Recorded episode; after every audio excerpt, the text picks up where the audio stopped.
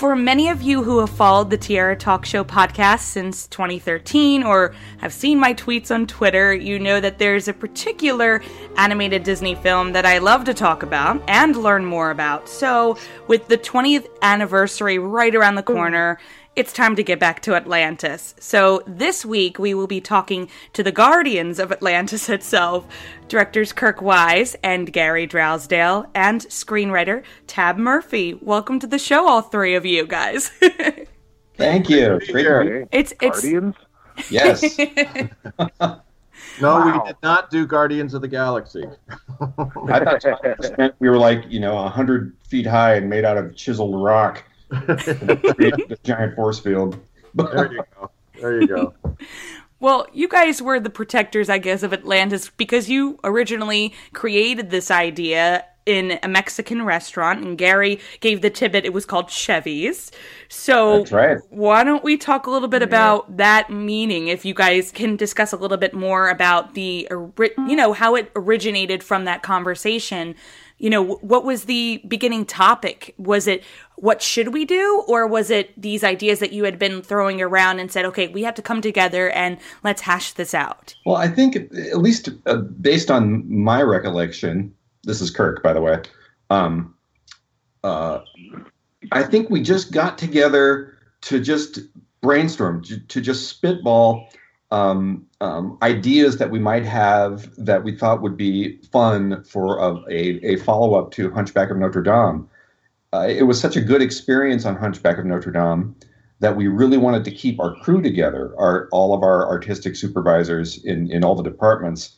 Um, you know, we really loved. They were really great. We we we we were really a well-oiled machine on Hunchback, and so we thought we we really need to to uh, get a project going right away, so that so that this team doesn't get you know dispersed uh, to the four winds uh, and and end up on a bunch of different projects, and we never get to work with them again, you know, for another five years.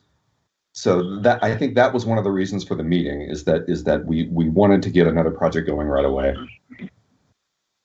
This is this is Gary. Um, Don had also Don Hahn had also mentioned.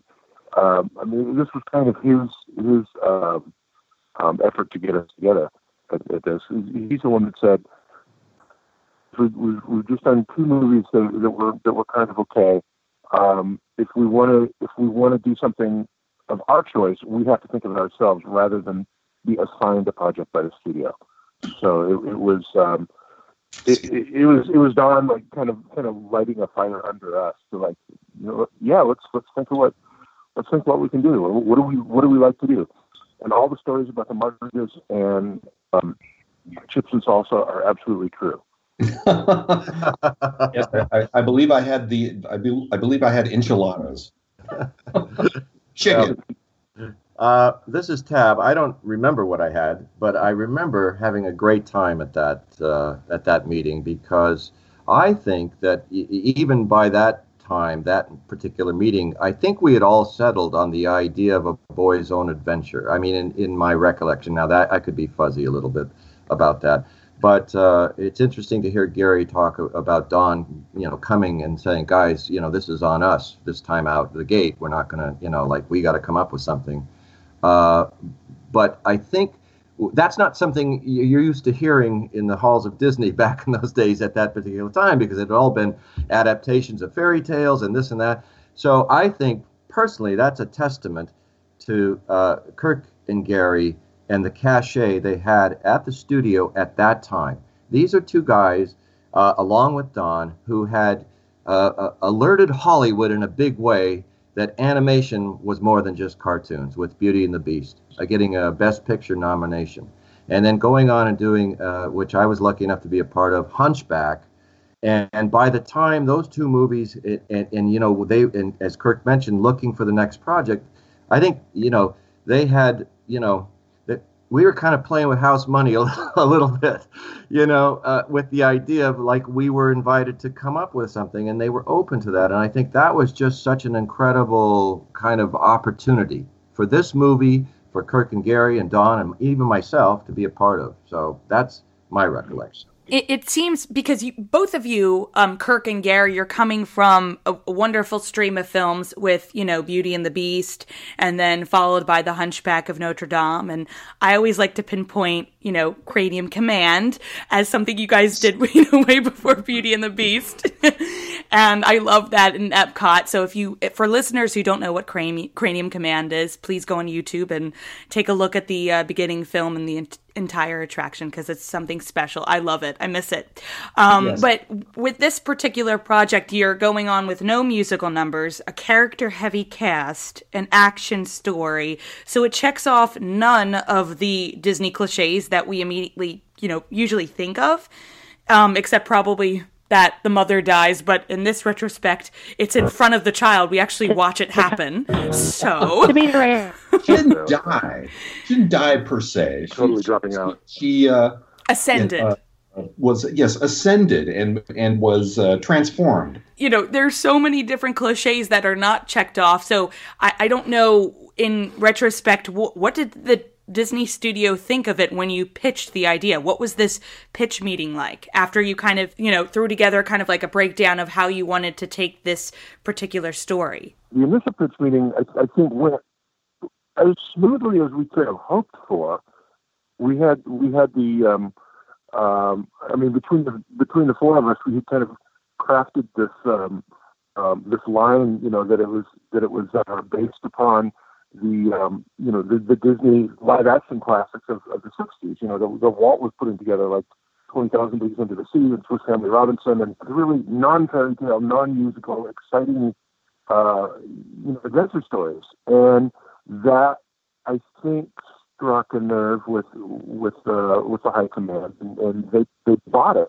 I think uh, another thing they responded well to, and, and we came up with this uh, very early on in in its development is that we we uh, we pitched it with a Disneyland uh, metaphor, and we said, uh, you know, for the past ten years, oh, yeah. animation has been making movies that take place in Fantasyland. You you walk down Main Street, you go straight through the castle, and you're in Fantasyland. What if we turned left at the end of Main Street and went into Adventureland and made a movie there? And and that they, they, they really leaned in and said, okay, you know, tell us more that uh, uh, I think that that was a, a, really simple and gettable idea for the studio, and and I think I think that really uh, kind of kind of opened their their their minds and their ears to the to the possibility of making a movie like this. My perspective, that's Tab again, uh, is more of a sort of practical boots on the ground. What happened because after that uh, particular lunch meeting, um, I went away and I brought the guys like six sort of story ideas, capsules of what it could be. And we didn't even know. I mean, I found this document, by the way, uh, not too long ago, the first iterations of Atlantis. Oh my gosh. Yeah, no, it's really cool. And I, you know, at the end of the, these capsules, I'm like, I, I, I say, you know, you know, I'm looking at this, and uh, here are a few possibilities that our heroes may searching, may be searching for under the earth: the Holy Grail, Thor's hammer, Pandora's box, Inca and Lost Gold, Blackbeard's treasure, sunken continent of Lemuria. I mean, we were all over the map early on, and so we were. I that. Uh, what was cool is that I kind of just went ballistic and cre- creatively crazy and brought Kirk and Gary and Don these sort of six capsulized ideas of what the story could be. And they were like, it was great because they sort of cherry picked a lot of ideas from the very different capsules and thought, whoa, that sounds cool. And then, so they kind of then turned it back to me and said, okay, we like these things from all of this stuff. Uh, bring us a version of one that kind of contains all these ideas. And so that was really the beginning, the genesis of what led to ultimately us, you know, uh, turning in. I think it was like a 25 page treatment. It was a long treatment. Yes. I remember. My most vivid memory is is we had turned that treatment in, and we, they had called a meeting, and we were sitting in this room, uh, conference room, and, and it was Don, and Kirk and Gary and myself, and we were just kind of sitting there, and it's the old cliche of uh, fingers drumming on the desktop because we were all like, "What are they going to think? What a I mean, I hope you know. You never know. I mean, you know, like they could come in and say, "Guys, uh, nice start. Needs a lot of work." You know, you get that a lot, right? Well, my memory is that Schneider, Peter Schneider, led Tom Schumacher into that meeting, and he had a copy of the treatment, and he threw it in the middle of the table, and he said, "This is the best effing thing I've read in a long time." That was Peter. Yeah. Whoa. You wow, I had not. That's amazing. I hadn't heard this story because I You, you were know, I- there, dude. You were there. oh God, I 'cause I- know, right.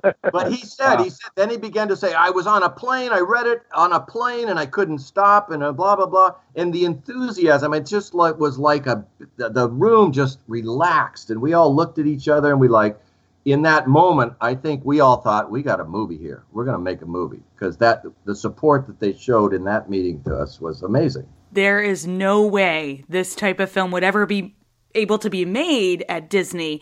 And the fact that you had all of these green lights to go ahead and really test the waters on something that was totally different. I can only imagine the the response by the animators and the rest of your crew and the divisions.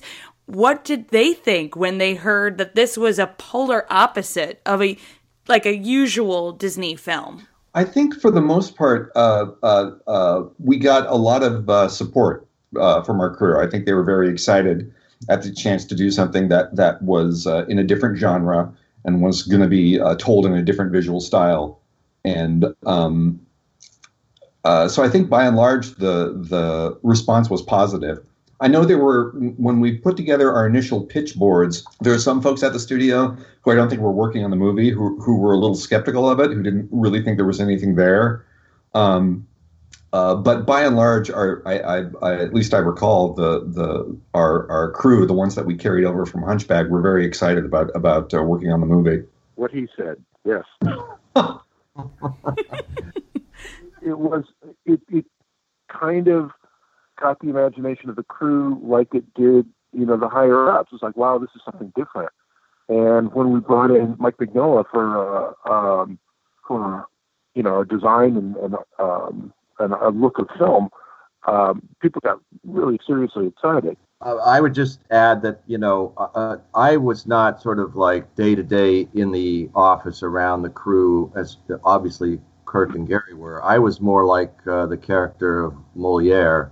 I would come and we'd talk about things, and I'd go back into my little cave, my little hole, dig down, and uh, and and and then emerge when I had something new to show the guys. So uh, you know, later in the process, a little bit later, I was invited very generously by Kirk and Gary to participate in story meetings with animators and things like that.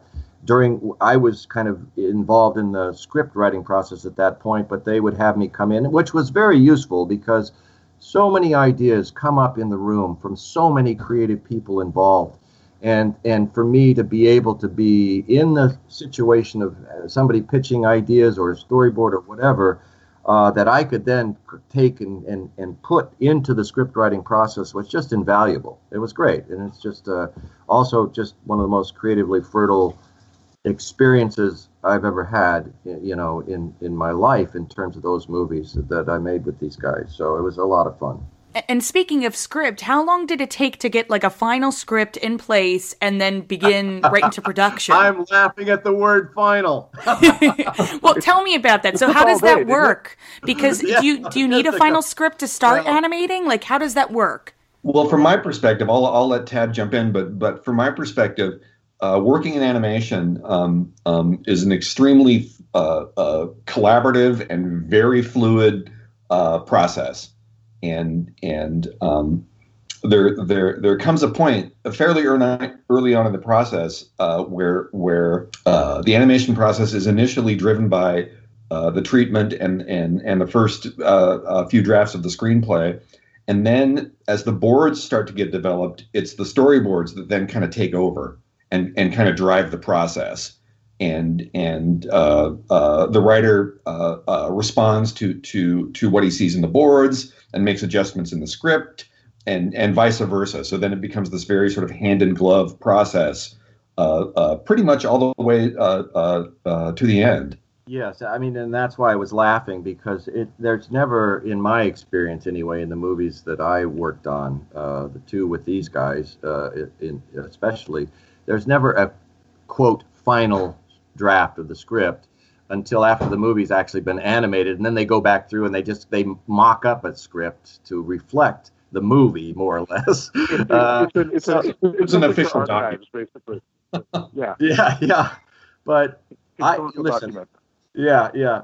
But here's the thing I want to say about Atlantis. I had so much fun writing it because we sat in the room even before the guys, you know, uh, uh, we had, as, as Kirk mentioned, there were already people aboard doing work on it uh, just with the treatment that we sort of had given to the studio.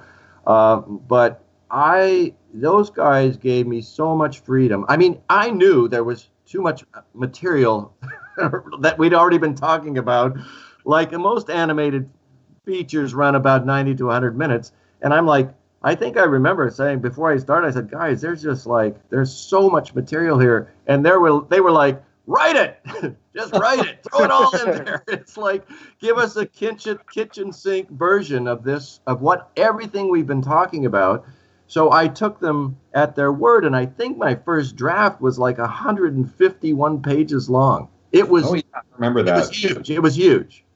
Uh, so to be able, as a writer, not to have any constraints, to to to be able to have heard all these great ideas and and to be able to work with them all and find a way to weave them into a story uh, without worrying about a page count was just like a kid in a candy store for me. I mean, I just had so much fun writing that draft when you're creating the characters in, in particular, because sometimes that's, well, I think that's like the main thing that kind of drives the story is getting to know the characters and then also traveling with them to Atlantis.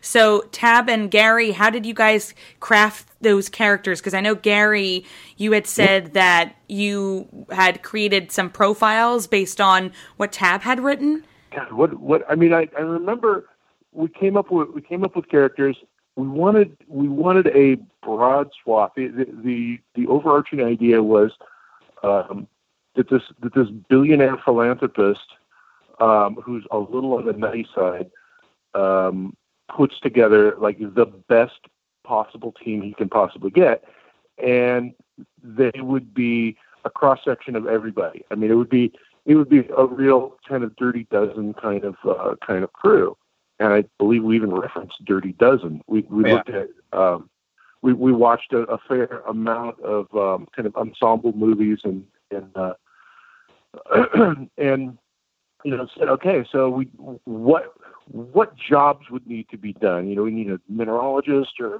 geologist. You know, we needed a map maker. Well, obviously, okay, mine was going to be the cartographer and the map maker, translator, blah blah. Um, but all the other stuff, you know, the, the, we need a mechanic, and we're going to uh, let's see the ship surgeon, and you know, all all these things. We just like listed down the um, the jobs, and then started to fill them with like what would be most fun. Well, the the mineralogist, if he like literally lived underground, you know, and, and I think Tab came up with with the name Mole, and uh, and it, it kind of went from there. I think I think Doctor Sweet was Anne Marie's idea, wasn't it? wasn't he? Uh, gosh, that, that, that that's a good question, and and and you may be right. It's I, I if if my recollection is correct, and Tab, please feel free to jump in. Uh, I remember I, I, think you did sort of the first pass on on what the ensemble was going to be.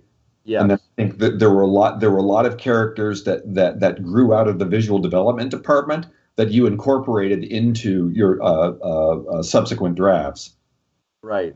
Uh, I think you know, like uh, in looking in reading uh, some of these early treatments, even before there was visual development, uh, like just not even treatments, but just ideas. There were two characters that you know that that that survived. Um, Vinny, who was called somebody else. I always envision this demolitions guy busting out of a being busted out of a Turkish prison or whatever, and Cookie.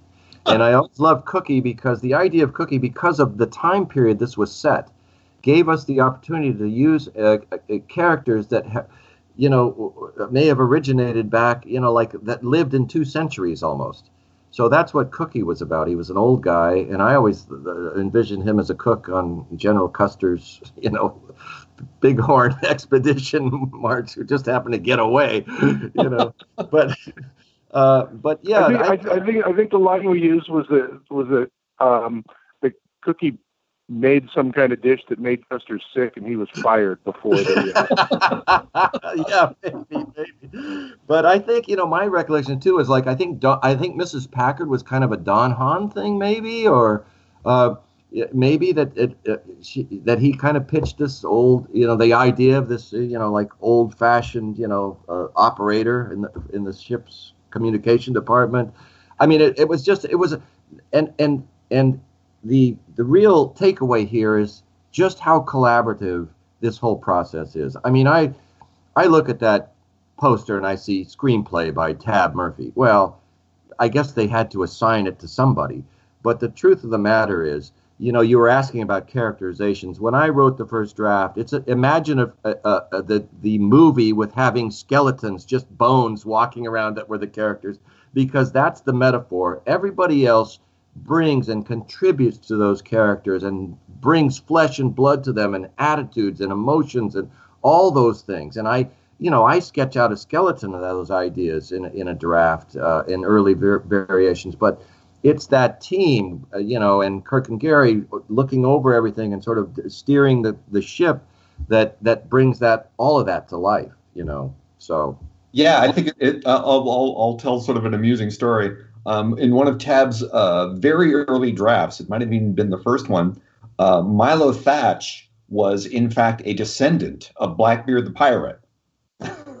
yes. yes. yes so you come to this part where you guys have been animating and creating a story and now it's time to really sell the the souls of the characters and who they are and to make it sound as if this really is a community of characters going and finding Atlantis. So in that retrospect, how do you guys break down who you can bring in and see who would be interested in voicing characters that actually match the the character and the emotions themselves? Well, we went through the casting process. We went through the casting process like we've done on on uh, on every other movie we work with a with a casting director. Um, uh, yeah, yeah, Ruth Lambert, and uh, uh, she uh, uh, sort of sort of culls from from from lists of people that that that agencies would send her. Uh, she would she would bring in actors to audition for the roles that she felt you know sort of most closely resembled uh, uh, the impression of the characters that we that we gave her. And it was a long process. I remember the the audition process for Atlantis was a long one. We we were we were. It's always it's, it's always a long one. It's always it's always a really hard thing. Um, because you you've got these you've got these drawings in front of you and you want to figure out okay who how are we gonna you know who's going to be the voice some of them we kind of kind of knew i mean the, the first the first Mr. Whitmore was uh, Lloyd Bridges, wasn't it? Yeah, that's right. We we and, Lloyd Bridges. We even recorded him. And we recorded him, and and he passed like within a couple months of that, and so we you know that's we had to kind of back up. Um, but but like other characters, like I can, I don't remember who if, if it was Ruth or if it was Don or, or who it was that suggested Don Novello for uh, for um, uh, Vinny. And yeah, you know when he came in. Yeah, when he came in and read that, it was like, bam, that's it. You know, yeah. there, there were we, some, we, that, some that we really had to search for, and some that was like, what the heck? why why didn't we think of this before? You know, right? So exactly. There there were some actors, uh, uh, like Gary said, there were some actors who who who who came in, uh, who uh, just nailed it, you know, from their from their first reading and and then their presence and and and and the, the personality and the quality that that that they brought to to the voice influenced how the character was written and how the character was was storyboarded. Um, i know that was the case with claudia christian. I remember when when she first came in to to read for helga she nailed it. It's like it's like literally with the first line that came out of her mouth I was like, oh, yeah. Jesus, it's her. It's she's perfect. Yeah. You guys, um, you guys picked yeah, like an all-star cast here too, because you know we go we go from Michael J. Fox to Claudia Christian to Phil Morris to Corey Burton, who's who usually is the go-to guy for a lot of animated films and projects. And when you pitch this this film to them, because I think a lot of people assume that it's going to be a Disney film, you're going to have to sing. What were their thoughts when they kind of heard that this is this is something the polar polar opposite? I think I mean I think people were were kind of jazzed about it. It's like, hey, we're doing something different. You know, this this sounds really cool.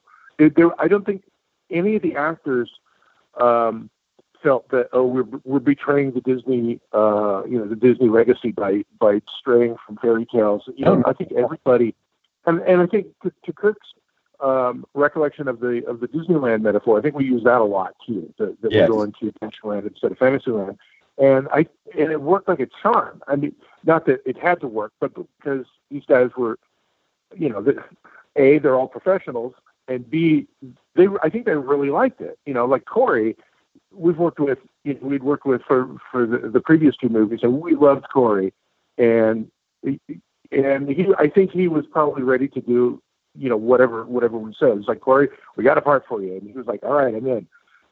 But um, I, I, I think I think everybody was was like pretty jazzed about it.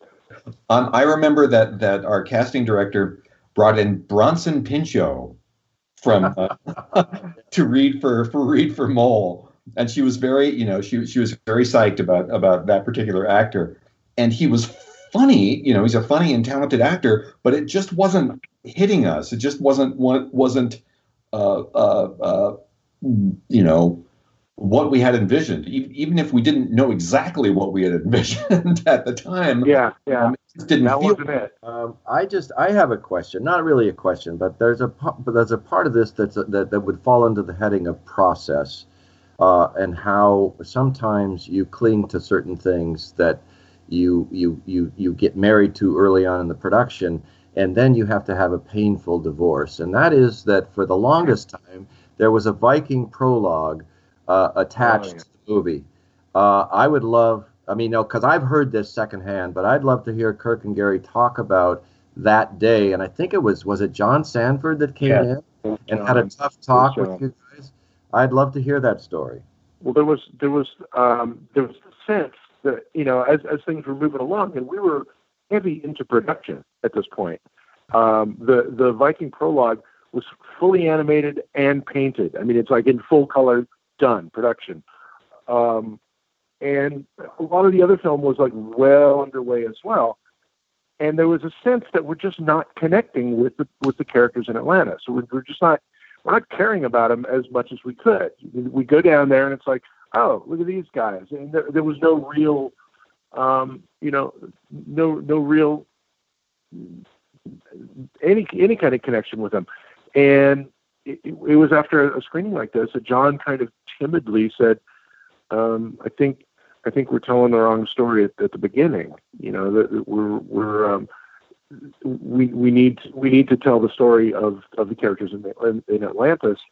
Um, and so that's yeah, that's that's kind of how that concept came up. It's like we had to yeah. ditch the ditch the uh, the the Vikings, whom we loved, and both of the Icelandic actors that were working in LA at the time, who did all the Viking voices.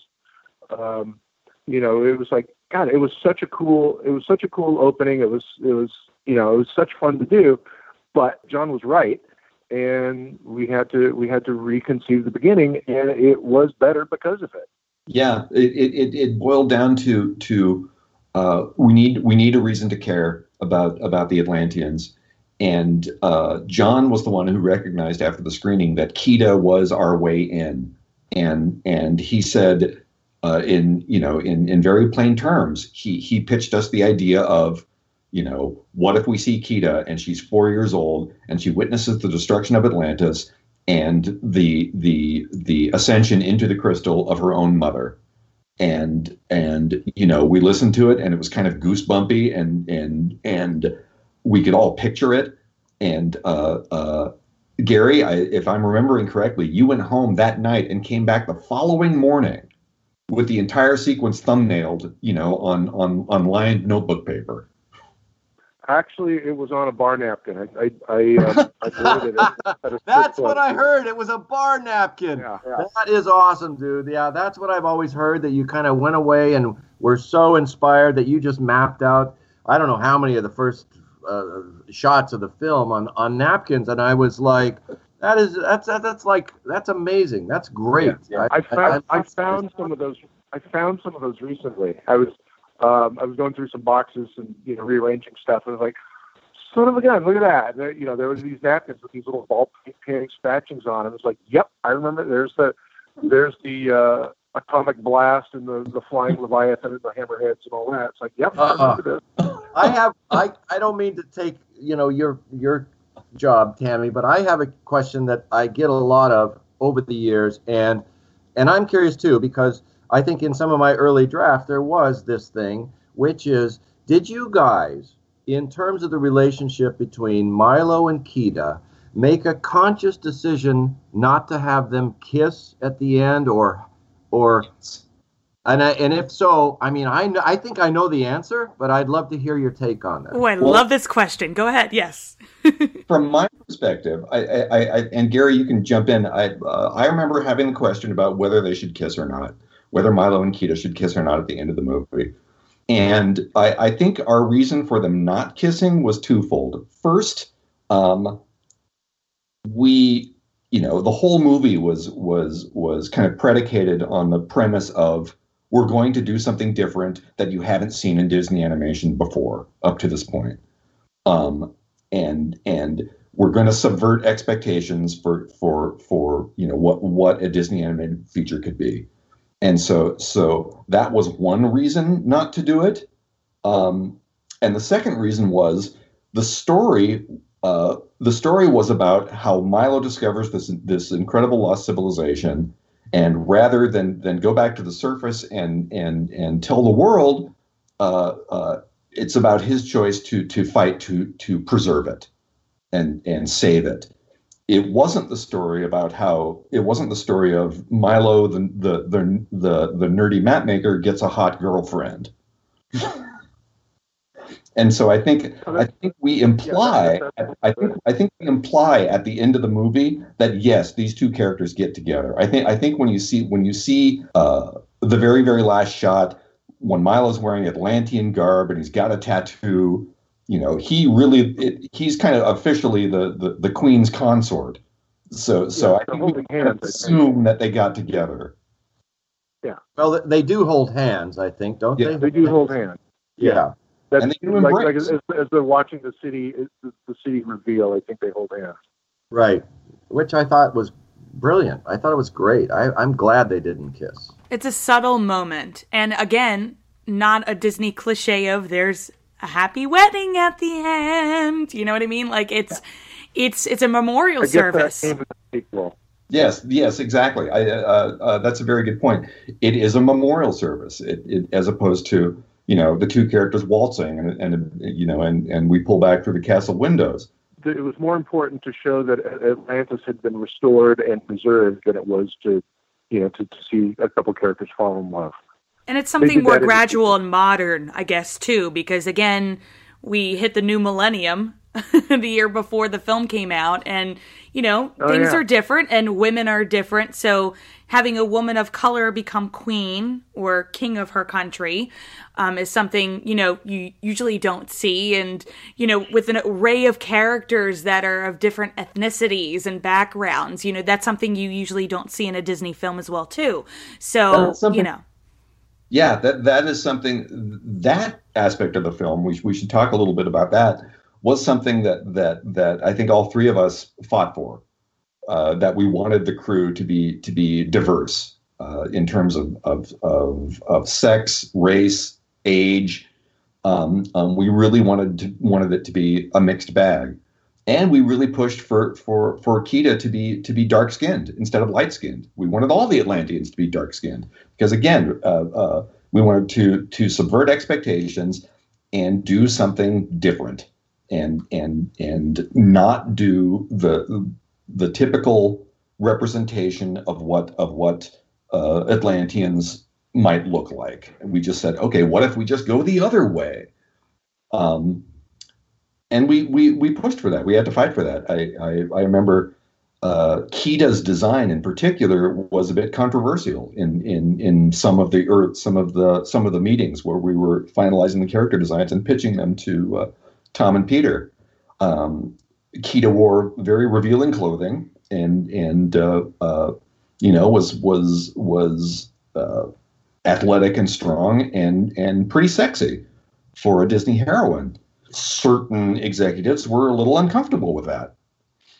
Yeah, but she, you know, the thing I love about Kida Kirk, and I just to piggyback onto this idea, is that she is unaware of her sexiness.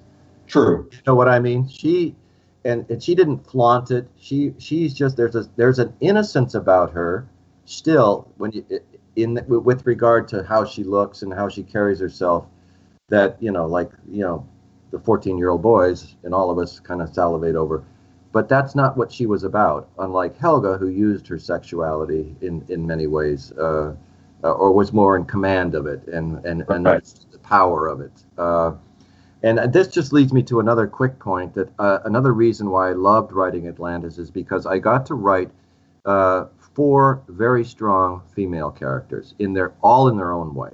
So you've got Helga, uh, you've got Kida, you've got Audrey, right? Uh, and then you've got Mrs. Packard, who, in her own weird way, was a very strong character. I mean, so I, I, you know, it was a it was a lot of fun, and it, it just, in so many ways, for me, broke the mold of a lot of things that people had come to expect from a Disney animated movie. Now, maybe that is attributed it can be attributed to why maybe it didn't do as well as we all hoped it would do when it came out, but. Um, it was, uh, you know, from my perspective and my standpoint of my contributions, uh, my small contributions to it, those were the fun aspects of, of writing it, for sure. I think if, if, if, if nothing else, I think I think it certainly contributed to the movie's longevity. You know, I think we were sort of oh, sort of absolutely to absolutely. to to you know pat ourselves on the back. I think we were definitely kind of ahead of the curve on on a lot of the choices that we made in terms of of, of characters and, and, and characterization for, for an animated movie. So when the film finally premiered, um, there was a big blue carpet um, ceremony with the El Capitan Theater, and I saw some pictures, and it looked like you guys were all having a full blast because the full cast is there, and yeah. they finally get to really meet one another for the first time and, and see the film. What was that day like? That was really fun. I, I, I it was the first time it's like uh, my my memory is that is that that was the first time that we did like a daytime wrap party. And i think that was that choice was made so that everybody in the cast and everybody in the crew could bring their kids. And right. and that that was different you know. Typically we had evening wrap parties and you could go and and and uh, you know. Drink. Exactly yeah there's that. Uh, uh, uh, I I don't I don't believe I went to the premiere. Uh, I don't have a memory of that. So uh, uh, I think for whatever reason, I was. I no, thank you, but yeah, maybe that's why I don't have a memory of it. No, no, I think for whatever reason I did not go, and I can't recall why. I I might have been traveling out of town or whatever in those days, but uh, I was surely sorry to have missed it. That's for sure. My my memories of it um, are mostly the blue carpet. You know, that like watching the movie, it yeah, it's it's it's fun, and you know, you you, you get all you get all worked up because you know you're seeing everybody's work and everybody's seeing their own work and, and reacting, you know, to each other and, and and all that. But it was it was being out front, everybody all dressed up all fancy for like the group photo, and you know, there's there's Michael J. Fox and there's there's Phil Morris and there's um, there's Claudia Christian, you know, all these people, Leonard Nimoy for crying out loud, and and we're you know we're all out there and having a great big group photo, and to me that was that was the really fun part because I don't think we've ever done anything like that before. We'd never done that with like any of the other. Uh, we didn't do that with Hunchback. We didn't yeah. do that with Beauty. That's true. And and this was and this and this was the first time it was like you know the the crew photo with you know with, with the cast, and it was it, for me, I, that was really something. That's really cool. I know now, as you talk about it, Gary and Kirk, I know where I was. I was in Canada.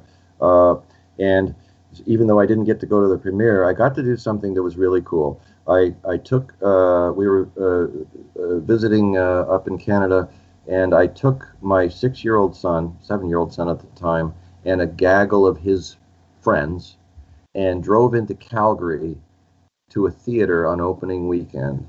And oh, wow. I watched that movie with these boys in a row. Oh, cool. They all had popcorn. I had my popcorn.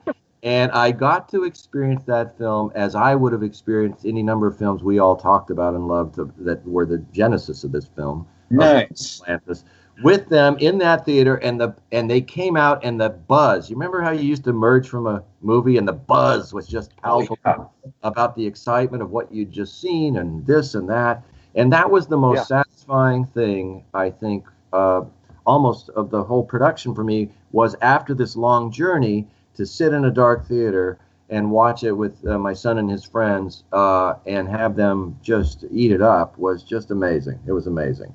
And, you know, I mean, yeah, it was just so cool. And over the years, I don't know, I don't know how you guys felt, but, you know, there was a, I was disappointed that the movie didn't find a bigger audience, I think. And I think it, uh, you know, I kind of wrote a narrative that I kind of, uh, I don't know that I'd been re- I'd been responsible for a movie that, in many eyes, including I'm sure executive studio, failed to perform, and uh, and it was disappointing. And and then off of that, over the years, I just didn't run into anybody that wanted to t- that talked about it that much.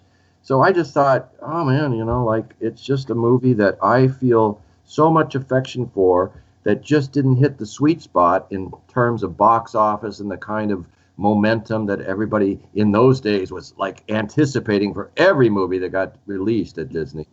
And so I don't want to say that I carried around the stigma that I, you know, that it was a failure. So it certainly wasn't from a creative standpoint, but uh, it, it's why it was so weird over this past weekend when, you know, I just made a little post on this Atlantis fan page on Facebook, and these and suddenly these people just came out of the woodwork t- with stories about how that movie was so important to them in their childhood and this and I related to Audrey and all this and I mean just the outpouring was just amazing. So 20 years later, I finally go, all right, it did find its audience. I like you to know? think of it as the lost a you know lost audience during that time period because we, we truly audience. were because yeah our films that we grew up were with Tarzan and yeah. Emperor's New Groove and Atlantis and Treasure Planet and so we grew up with these films and and they never get the recognition and we're all in our 20s and some of us are in our 30s now and you know, we have vivid memories of seeing these films in the movie theaters. I clearly remember as a 6-year-old the the opening title of the film, watching it in the movie theater and I just remember that moment and it, it stayed with me and I remember the McDonald's toys and you could get your own Atlantis necklace with the McDonald's toys and I still have yeah. mine. Wow. Um, I think I brought and I showed I that to you, mine. Gary. when I met Gary, I brought all my, my, my Atlantis stuff and I was like, I can't help it. I just have to show this to you. So, like, it means a lot to us emotionally. So, um, I'm so glad, Tab, that you're in the group because there's so many of us that have, you know, vivid memories of the film. And, you know, in a way, it's an outcast film with Milo feeling he's an outcast, and I can only assume the crew, they feel more comfortable being with one another than they do with their regular jobs. So I just well, feel. I made two outcast films with these guys. I mean, I, if there's a through line or a theme, you know, in terms of the work, at least that we all did together, that's mm-hmm. uh, that would certainly be, I mean, you know, like Quasimodo, of course, being the mm-hmm. ultimate outcast. Yes. Uh, yes. So there was certainly uh, there was certainly that part of, of Milo who felt, uh, you know, but I, what I loved about Milo is that he had a passion, he had an enthusiasm, and he had a passion, and there was this this idea that you know that, and you can see it in the sequences these guys directed with him, you know, early on, and uh, it, that he nothing was going to keep him from achieving somehow achieving this goal he had, uh, uh, of, of finding Atlantis and uh, anyway, I yeah, there's so many things we could talk for another hour. I think. Can I just mention one thing? The when you mentioned that Milo has a lot of passion, there's that one scene where he's talking um, with the one gentleman from the Smithsonian, and it's David Ogden Stiers as the role, and mm-hmm. David just delivers these lines that are so perfect. And he has this one line, and you could hear that he does care about Milo. He says, You have a lot of potential, Milo. Don't throw it all away. And it just makes me think of him and a lot of the other cast members who, who we don't have today. Florence Stanley passed away, yeah. Leonard Nimoy, um, James Garner, and um, more recently, John uh, Mahoney. Uh, so, John Mahoney and Jim Varney. Yes, and Jim Varney. Oh, yeah, he, he didn't even get to see the finished film, right? He only got to see parts of it. Yeah. Yeah, we, we, we actually had to have a sound effect for his final line. Yeah, his his last line, "It's the bacon grease from the whole trip." That's the sound alike. oh, is that right? Wow. Yeah.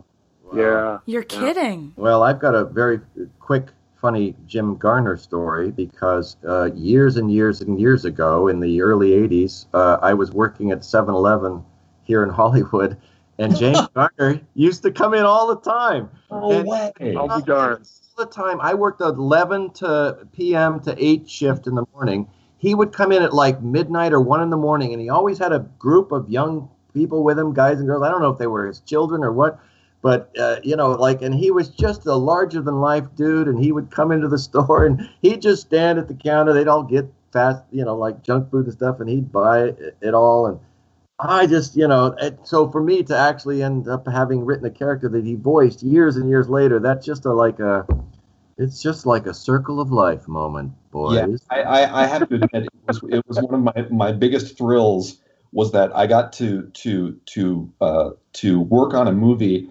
uh, that starred both Mr. Spock and Jim Rockford. oh yes, exactly. yeah, we were at a um, recording session and and Jim Garner asked, so so when when does this when does this picture come out? And we were still like a year away. You know, we were, we were doing like pickup lines, but we still had a lot to go. And we said at a year, and he was he, he was a lot older than he seemed. You know, at that time, he goes, "A year? I don't buy green bananas, boys." Forgot about that.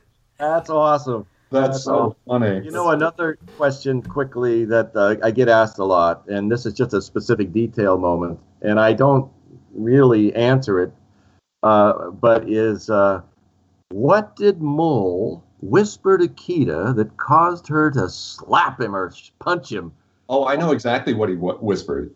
We had him whisper, Voulez-vous coucher avec moi? but really, really soft. Well, if they re- yeah. reevaluated Atlantis, they would have to give it a PG 13 rating for one reason. And do you know what that reason probably is? Packard smoking. Oh, there you go. Yes, I believe. I think we hold the distinction of of uh, of creating the last smoking Disney character. yes, we have to fight for that one. I, I, I recall. I mean, there was there was some pushback on her smoking, even you know back in two thousand one. I think the the thing that that that that we sort of uh, I think I think we fought that a little bit by saying, you know, guys, we're not exactly glamorizing it. right, right, right, right. Yeah, not with her. right. There's this there's this wonderful fan community behind it, and I wanted to hear what you guys wanted to say to them directly in preparation for this 20th anniversary, whatever may happen. I think for me, uh, uh, first I would just say thank you so much for for uh, for enjoying the movie, for for loving it, and for for supporting it as as as, as long as you have. I mean, it, the, the to have people to have people come up to us 20 years later and say, you know, I I wore out my VHS copy of this when I was a kid. Um, that that that you know that that means the world to me. It's the whole reason why why we make these things and and uh, so I just want to say thanks. I would echo that. I mean, uh, when you asked that question, the very first thing that popped into my head was thank you. The very first thing I, I would say is, is, thank you for being the smart ones and for and for recognizing a really cool movie when everybody else was stupid. Yeah, yeah. Well, I would double echo that. And I would also just say, based on my recent experiences on the uh, on the fan site on Facebook, that a lot of people are posting stuff that really moved me, frankly. Uh, I got to go to the site. Yeah, you got to check it out, dude. Uh, it's but we're gonna make you like, the king of Atlantis on Facebook. That will be your name, and we'll put you in there. people posting things like, "I'm an archaeologist today because of that movie." I went to ling- I got a degree in oh, linguistics. Yeah, you, you posted that. You posted that video, and that was that was remarkable. Yeah, I mean, and you know, uh, from my perspective, and I perspective, excuse me, and I can imagine from your guys as well, that when you get that kind of feedback, uh, even 20 years later, you just go, "Wow, something I did mattered to people."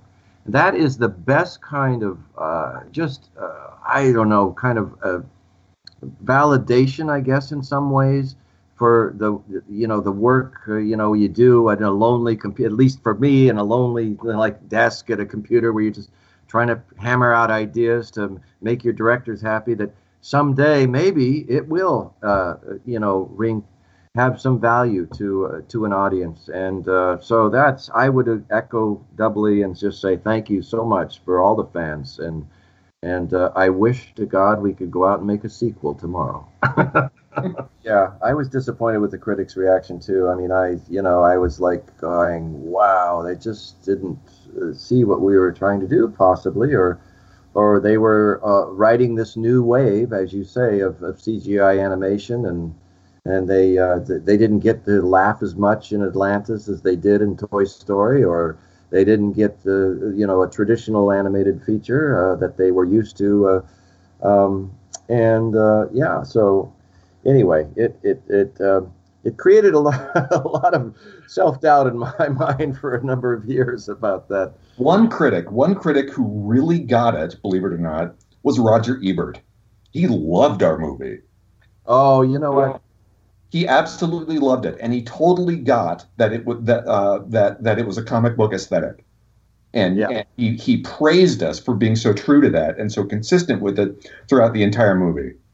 Oh, and, I want to read that now. yeah, it's a terrific review. Just look up Roger Ebert's original re- review of, of Atlantis: The Lost Empire, and and he was one of the few critics out there who completely got what we were going for. And I think it's because he had a tremendous affection for uh, the types of movies that that that uh, Atlantis was inspired by. Well, I can't thank you guys enough for doing this to be, you know, to do a last minute reunion in preparation for the 20th. And I really hope something does come to fruition where we can bring the three of you and Don and maybe the rest of the cast together in person. Um, because I think a lot of people would love to see all of you together and even hear more stories. I know we didn't touch everything, so I apologize to the fans, but I, am so glad we got to talk today. So thank you, all three of you, for, for doing this. Oh, it was a lot of fun. Yeah, it was great. This this was really a lot of fun. Thank you. And Gary's like, "Let's go out for drinks now. Let's go. Here we go." right. Bigfoot East, buddy. Bigfoot